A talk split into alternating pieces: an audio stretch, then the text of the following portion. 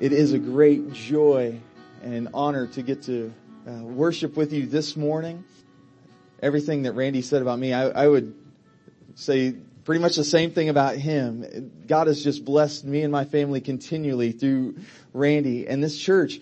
Most of y'all don't even realize this, but we love y'all's church, and we have prayed for your church over the years. Whenever you were going through the merge between the two churches, we were praying for y'all. We've been praying for the Ardmore Bible study ever since we first heard about that. And so this church means a great deal to us. And so we are, we've been looking forward to being here today to worship with you and exalt Christ together with you. With all that being said, will you just join with me in prayer this morning?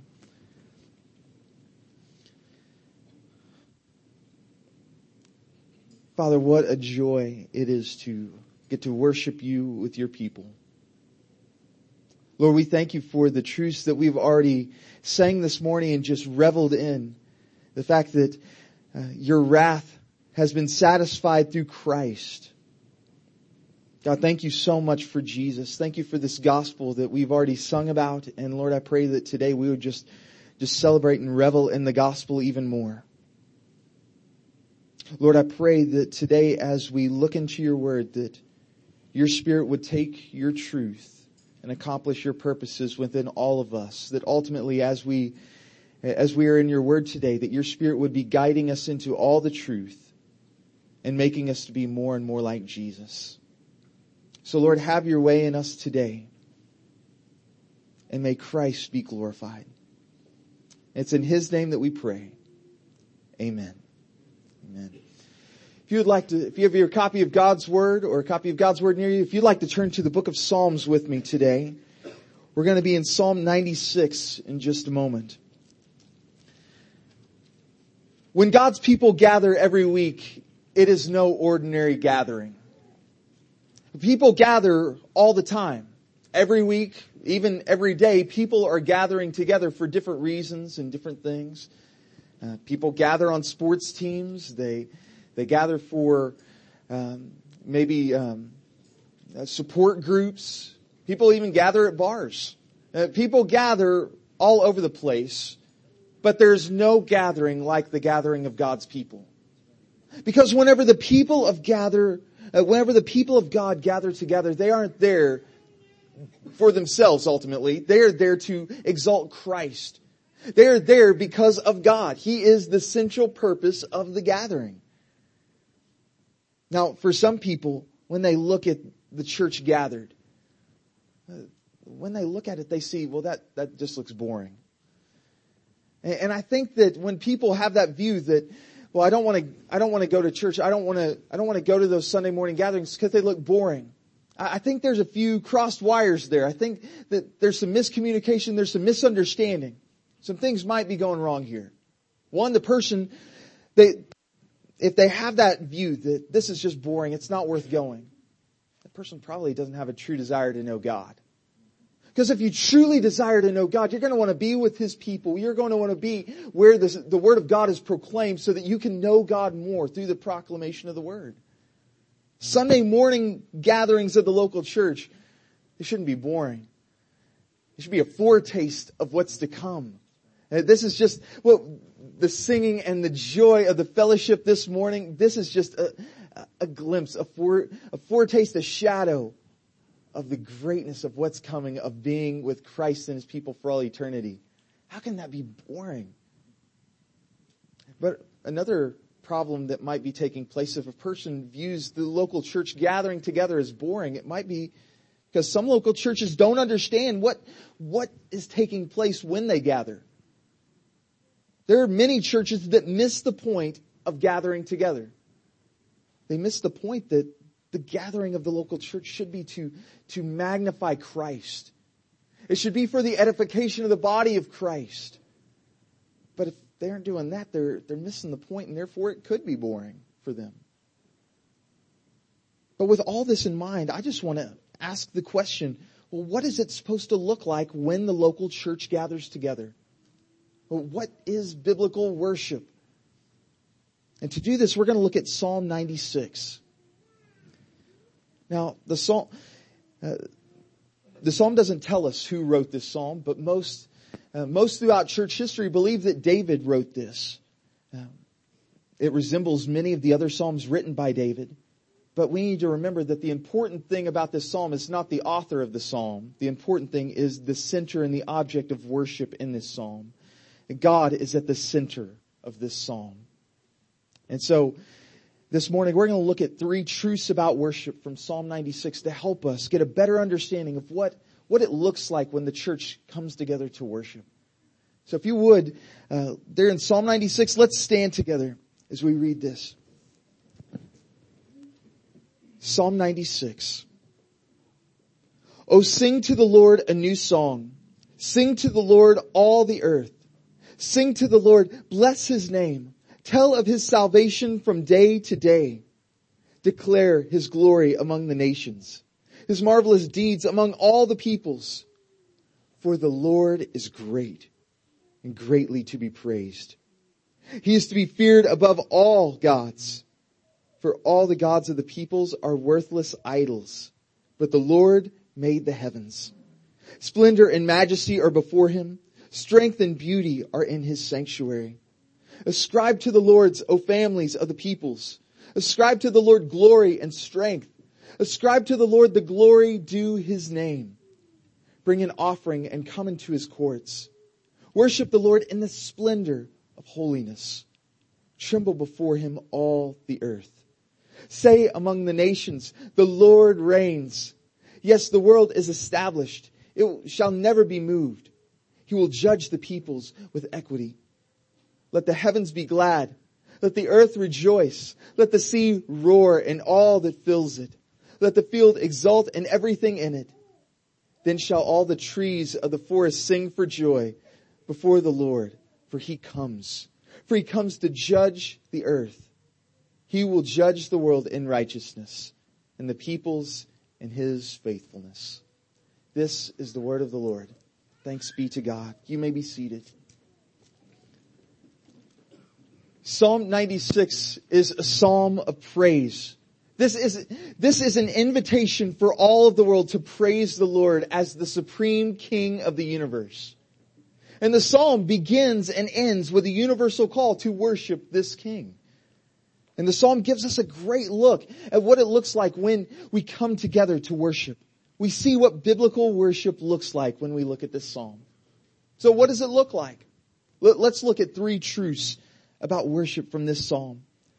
Truth number one is this. Worship is to be focused on God.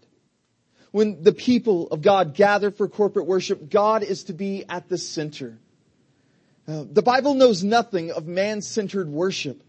Uh, the Bible is the, constantly pointing us to biblical worship, which is God-centered worship. The psalm here begins with six imperatives to worship the Lord. We're commanded over and over again to sing to the Lord. We're commanded to bless his name. We're commanded to tell of his salvation, to declare his glory. But look at those first three verses with me and think about this. Verse one, we are to sing to the Lord. We are to vocally praise God through song. Well, what exactly are we to sing? It tells us we are to sing a new song. More little, literal translation of that might be to sing a song like never before, or, or to sing an original song to the Lord. The psalmist could even be referring to this very psalm. Sing this song to the Lord. I'll tell you, whenever I read this and I see that, sing a new song, I'm, can, I'm automatically thinking about Revelation chapter five. I don't know if you are as well, that new song. In Revelation chapter five, we, we are told that the song of heaven, the song of the redeemed, is this new song that they will sing. And the contents of that song proclaim the death of Christ to ransom his people. People from every nation, tribe, and language. The new song of heaven is the gospel. Forever and ever we will be singing and singing and singing and singing the gospel. Is there any greater song to sing? I mean, let us never get over the gospel. Let us never get tired of singing this new song. We will sing of the finished work of Jesus now and forevermore. And the psalmist is telling us, sing a new song to the Lord. Well, who is to sing this song? Well, we're told all of the earth. The world, uh, the word of God, it, it's not for one people. It is for all the peoples. The worship of God is meant to be participated in by all of the earth. Every peoples. Everyone join in and lift your voice to the Lord, because He alone is worthy of all praise from all of creation. And all of the peoples are commanded to sing to the Lord. And once again, verse two, we're commanded to sing again. Sing to the Lord.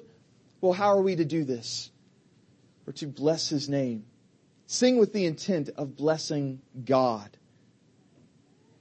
Praise Him for who He is. We just a moment ago, we sang a song just proclaiming who He is, that He is holy, holy, holy.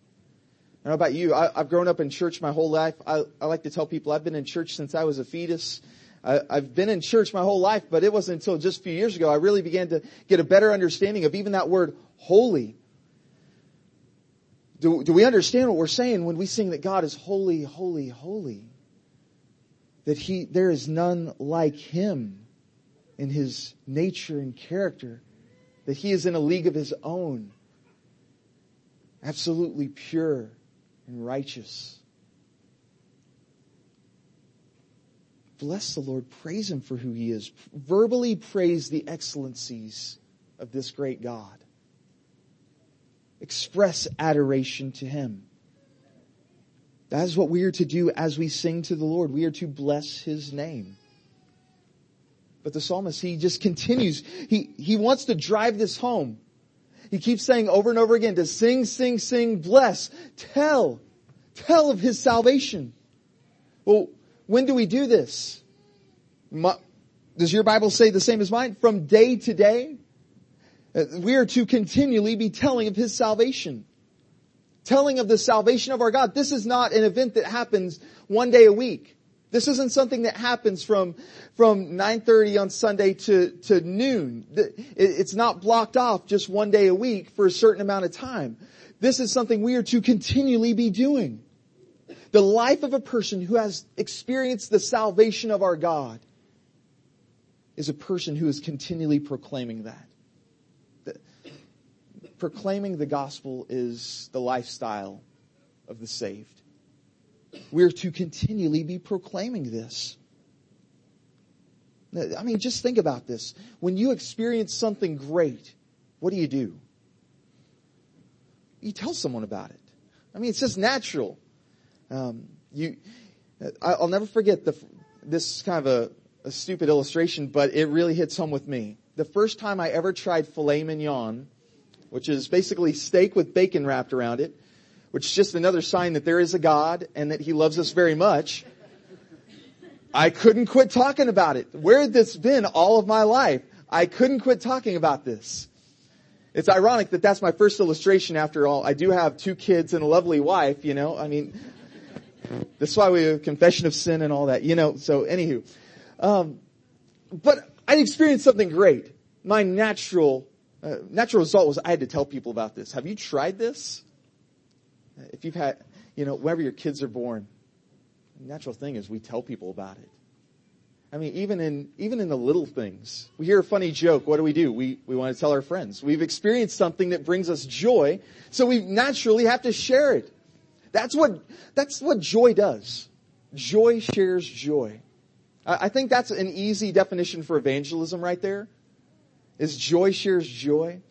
Because if you've experienced the salvation of our God, the natural result is you got to share it. You've got to get this out. Telling His salvation from day to day.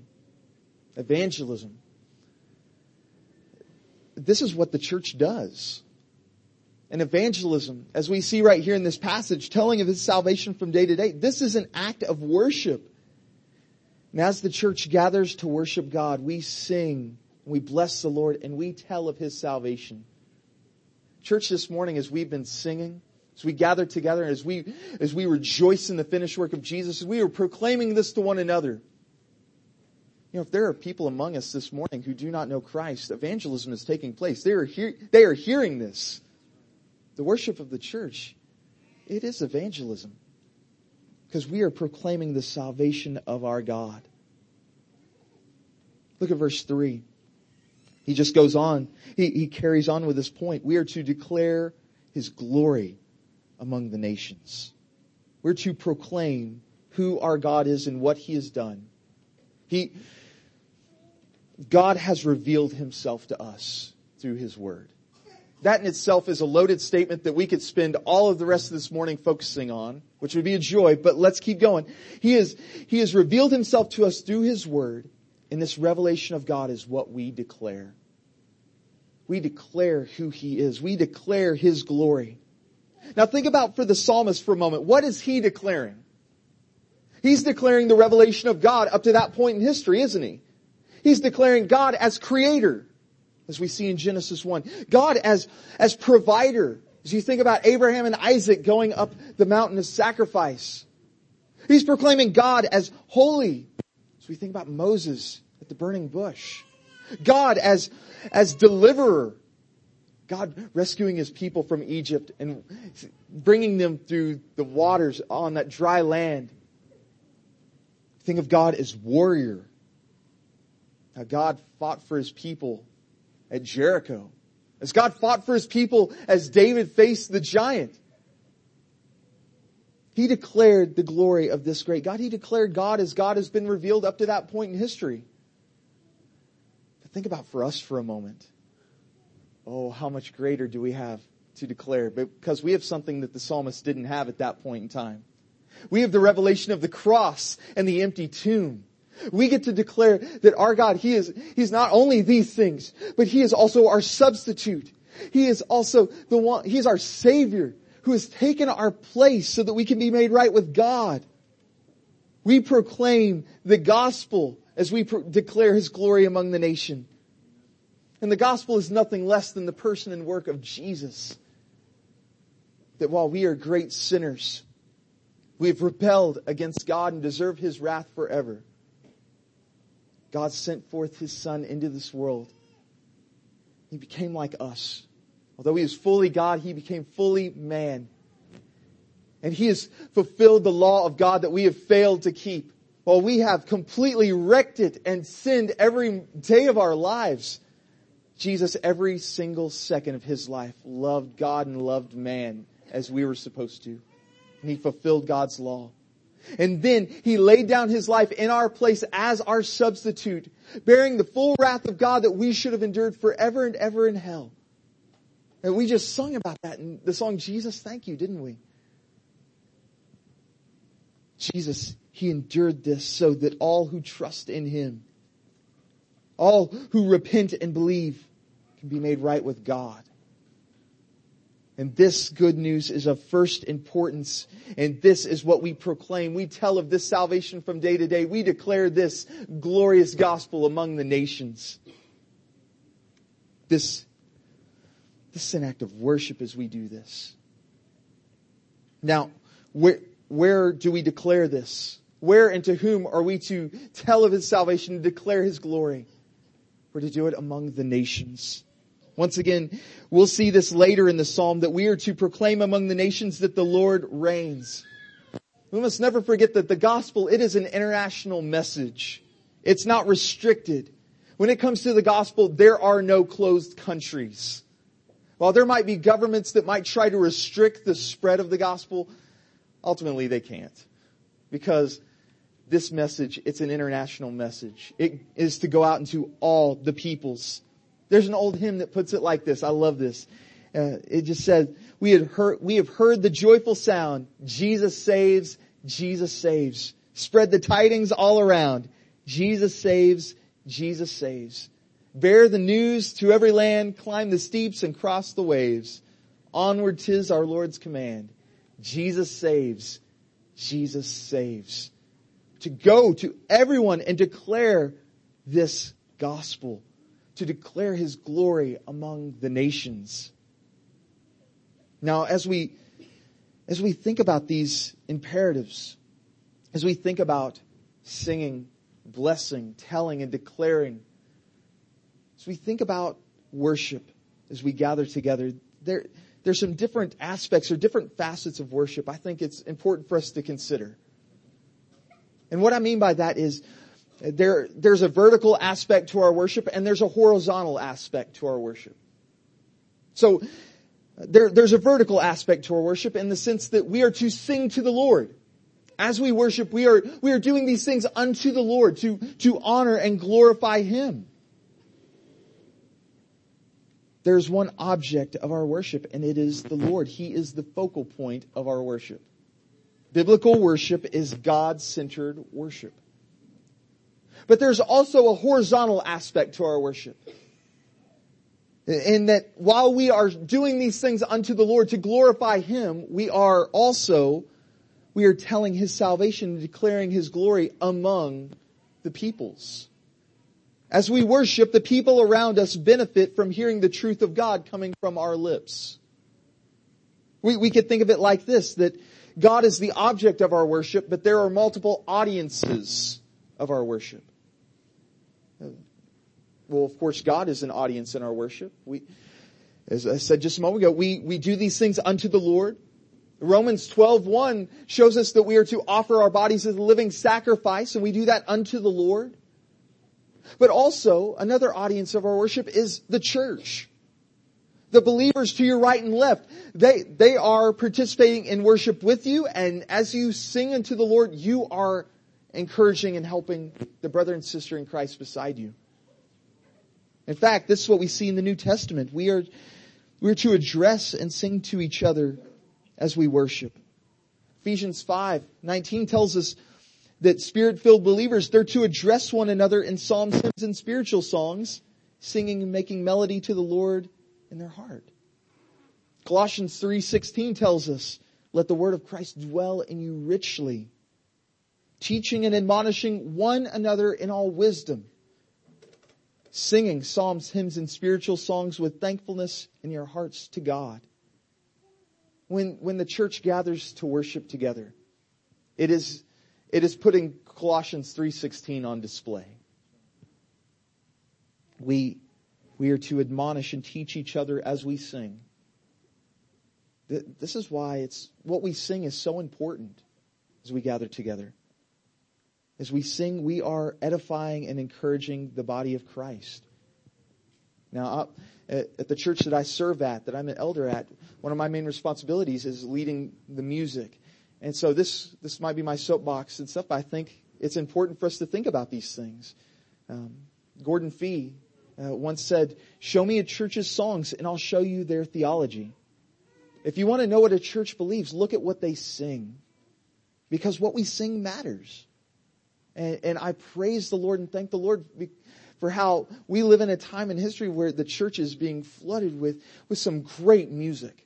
There is some great music to be sung, some biblically rich, theologically sound.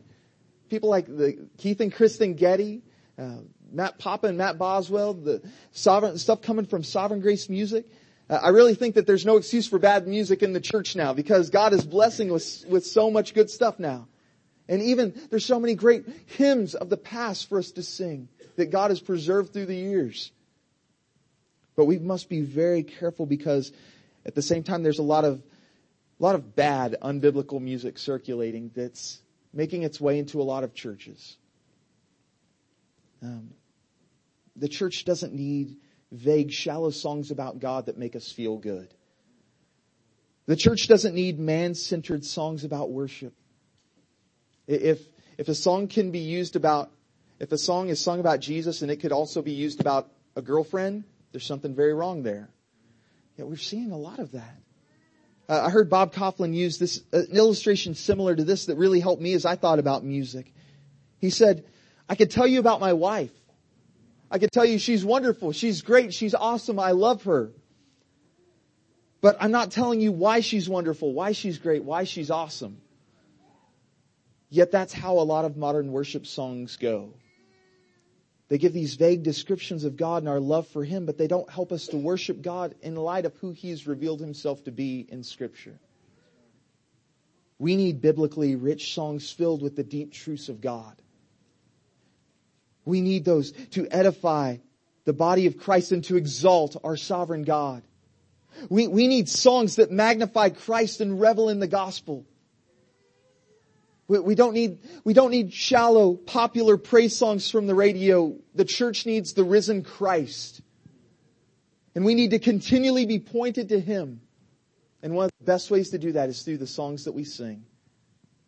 Some of the greatest sermons you're ever going to remember aren't going to be preached by, by Ronnie or by Randy.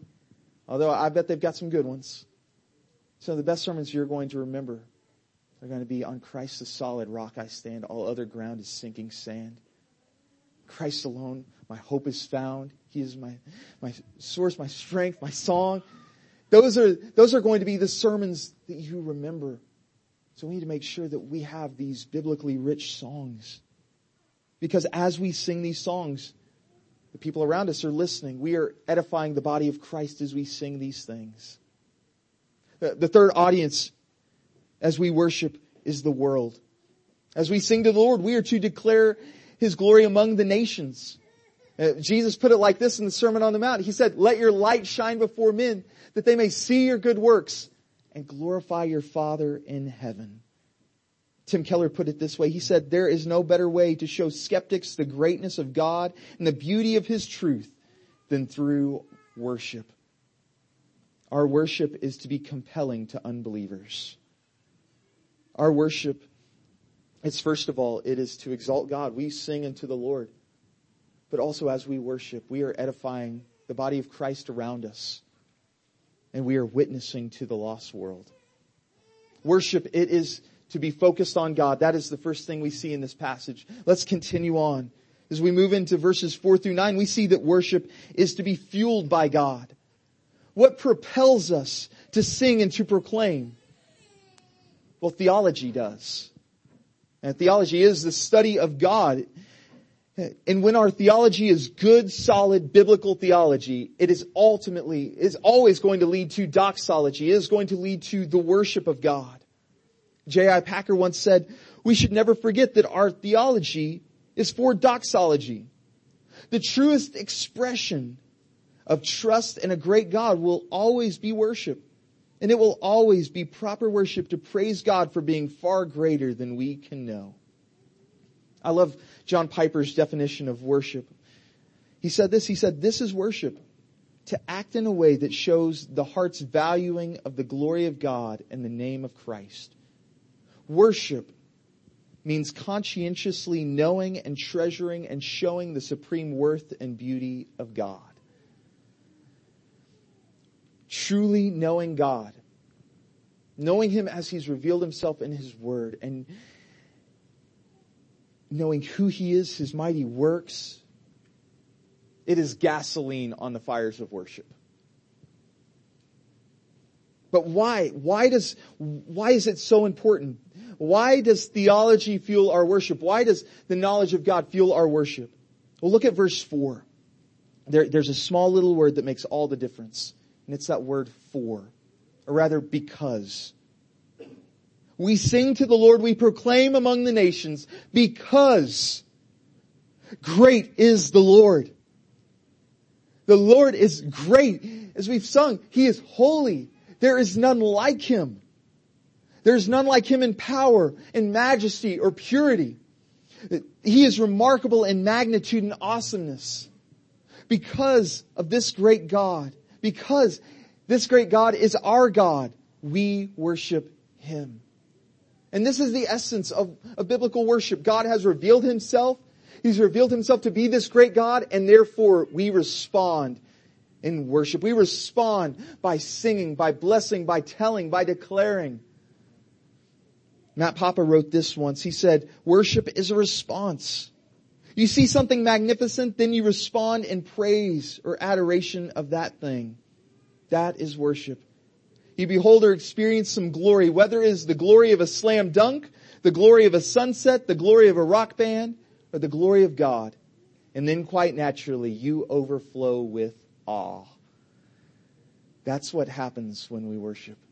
We've beheld the revelation of this God, and the result is awe. The result is we can't help but to sing. We worship the Lord, for He is great. But the, the psalmist, he goes on to say, and He is greatly to be praised. He is exceedingly worthy of praise. There is only one person in the universe that deserves never-ending worship, and it is this great God alone. He alone is worthy. God is so greatly to be praised that Jesus instructs us that the greatest commandment of all the commandments is that you love God with every ounce of your being. That you love God with all of your heart, soul, mind, and strength. Every part of your life, you love God with it. Your life is to be consumed with love for God because He alone is worthy. He is great and greatly to be praised. But not only that, we see in this passage, He is to be feared above all gods. Now, many people will view God and they'll, they'll view God flippantly, and they'll, they'll call God names like, well, He's the man upstairs, or He's the big guy. Jesus is my homeboy.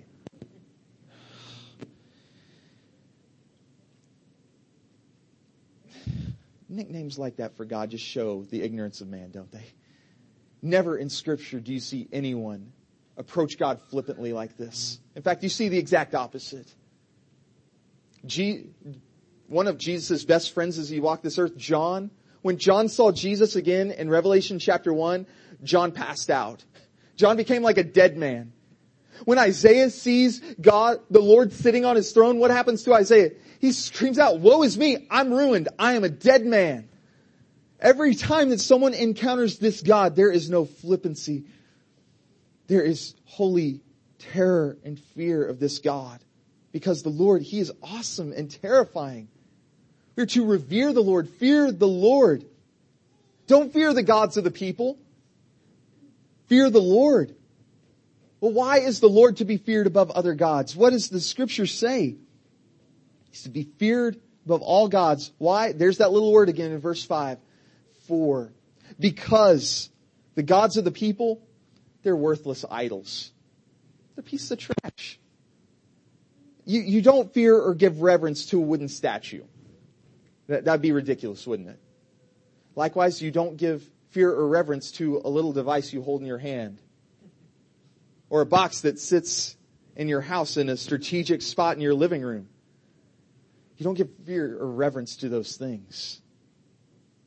Those things are worthless idols. They're unimpressive. They're insignificant. They're, they're vain. Instead, we are to fear the Lord because He made the heavens. He is not a created thing. William Palmer said this in his commentary on the passage. He said, God's supremacy is based upon His being creator. The idol was a mere dumb, senseless thing, but not so with Jehovah. The idols of the nation are stupid, worthless things, but not so with Jehovah, not so with our God. These idols, they are created. Keyword created. Our God is creator. The cosmos are His creation. The heavens are His handiwork. This God, Creator God, is worthy of all doxology.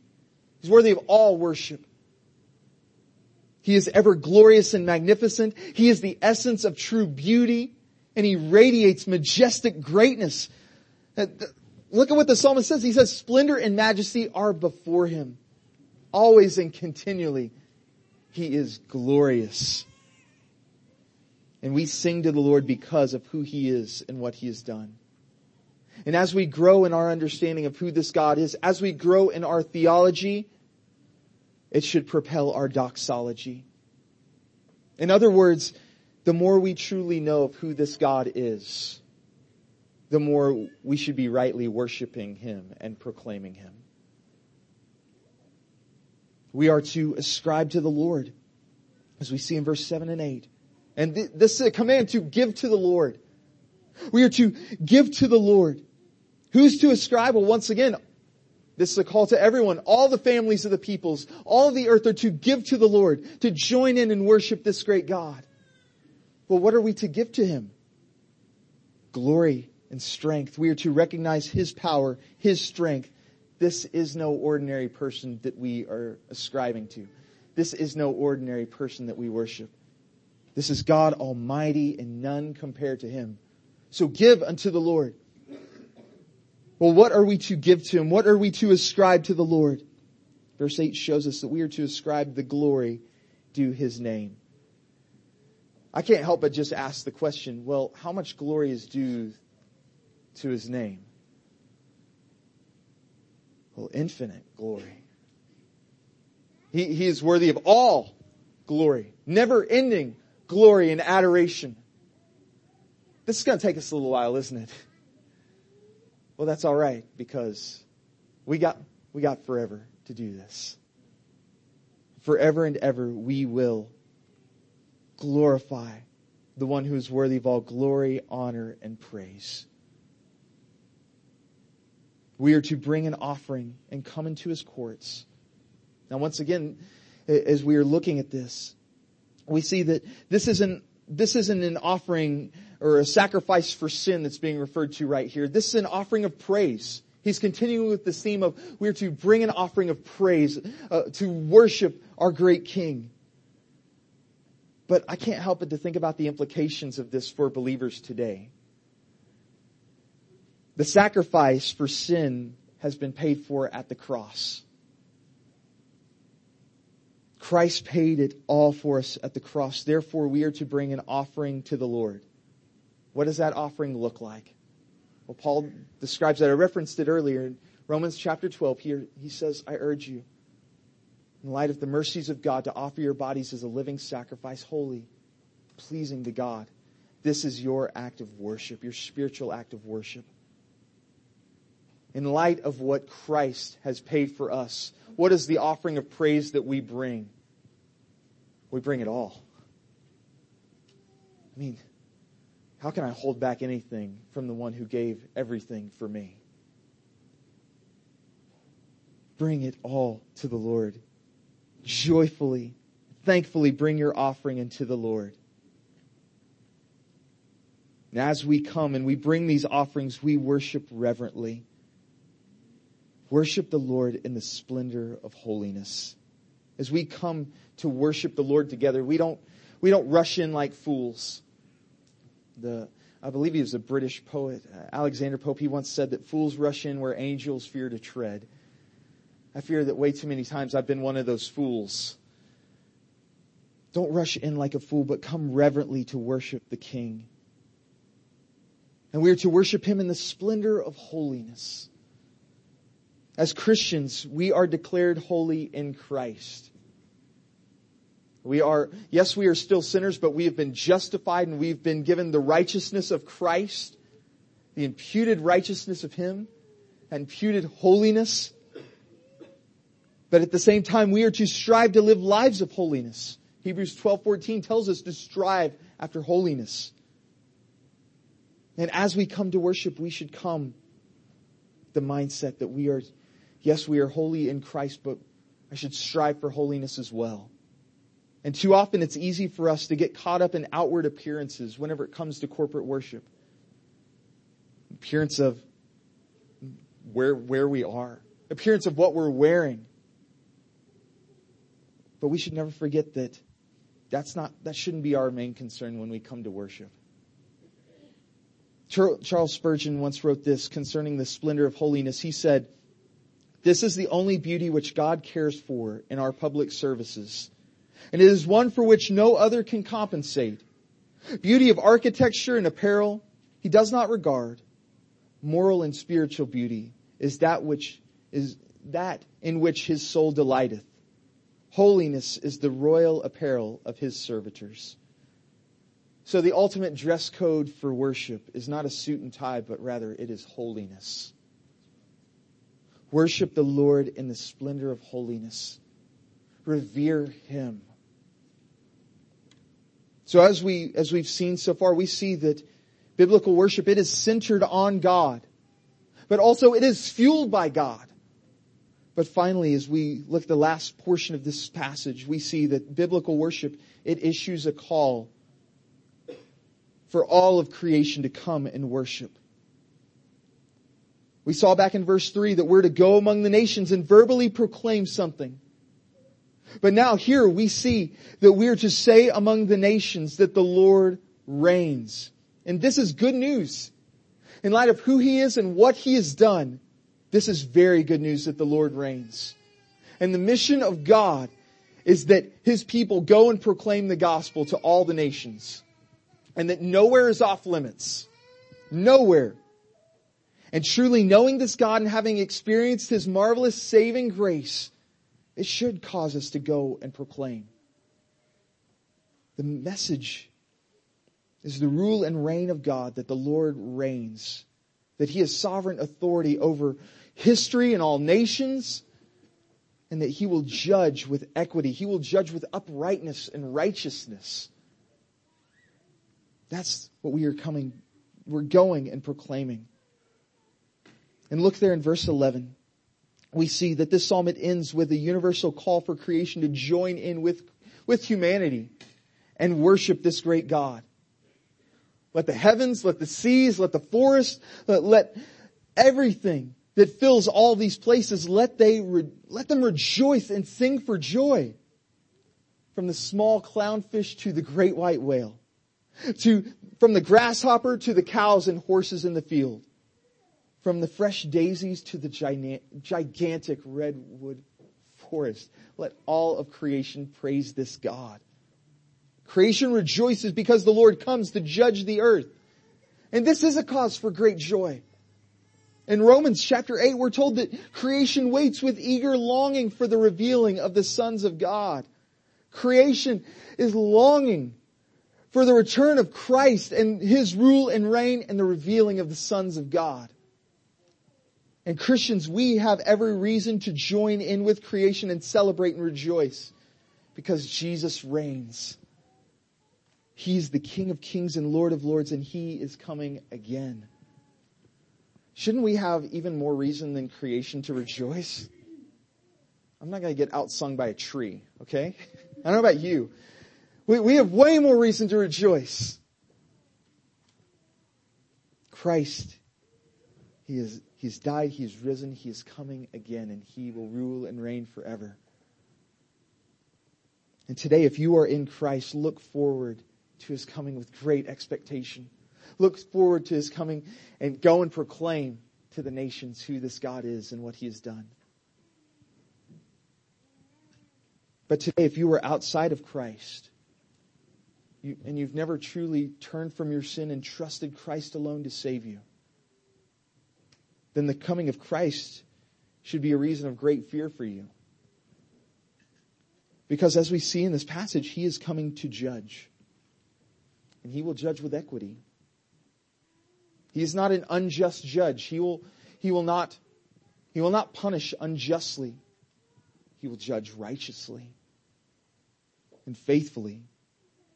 And if you remain in your rebellion to God and remain in your sin outside of Christ, He will give you the judgment that you deserve and nothing less. You will be separated from God for all eternity in hell. If you are outside of Christ today, I plead with you and I urge you to turn away from your rebellion to God and turn to Christ. Look to Jesus and live. Jesus, He has done what you cannot do. He has fulfilled God's law. And He has suffered the full wrath of God for His people at the cross, so that all who turn to Him by faith can be forgiven of all of their sins, be made right with God. So I, I plead with you and I urge you to look to Christ and trust Him before it is too late. This morning we've seen what biblical worship looks like. We've seen how it is God-centered, how it is fueled by God, how biblical worship, it, it extends this call to, to all of creation to come and worship this great God. Well, how, what do we do with this knowledge? How do we live in light of what we see in this passage? I want to share three things just very briefly. Number one, know the Lord. Know the Lord. Make sure you have good, right theology.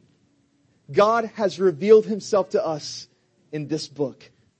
He shows us who He is, what He is like, what He has done. Live in the Word of God so that you can have good, solid theology. Because the knowledge of God Just knowing God is not an end in itself. It should ultimately lead you to worship and to witness. Kevin DeYoung put it like this. He said, the purpose of all of this theology is not only for us to know, but that we might go. If you are going to tell others about Jesus, you need to know who this Jesus is. You need to know what he has accomplished. Know the Lord. But not only that, worship the Lord. Sing to the Lord. Bless his name. Tell of his salvation from day to day. Declare his glory among the nations. Worship him in light of who he's revealed himself to be. Knowing the Lord leads to true worship of him. So lift up your voice and bless the Lord. And finally, proclaim the Lord. We have good news. We have the greatest message in all of the universe. We cannot keep this to ourselves. Therefore, we must go and proclaim this great God to those who do not yet know him, to those who have never heard of this great God and this great gospel. This is our glorious mission that we get to be a part of. We've been entrusted with this great message. So let us go and proclaim it. Know the Lord, worship the Lord, proclaim the Lord. For the Lord is great and greatly to be praised. Would you pray with me?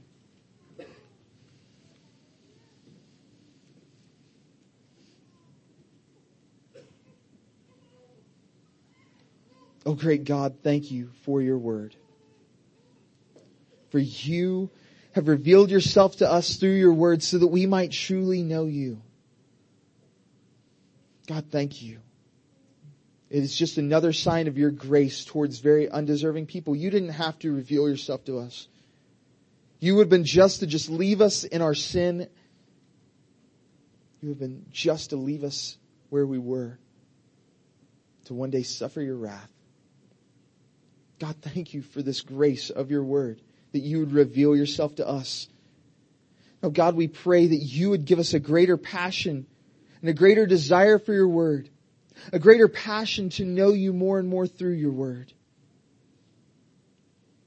And Lord, as we know you more, may we love you more. May we worship you more. May we serve you more. Father, thank you once again for sending your Son to take our place so that we could be made right with you. Thank you for giving us your Spirit. God, help us to live in light of what you've revealed in your word. It's in Christ's name that we pray. Amen.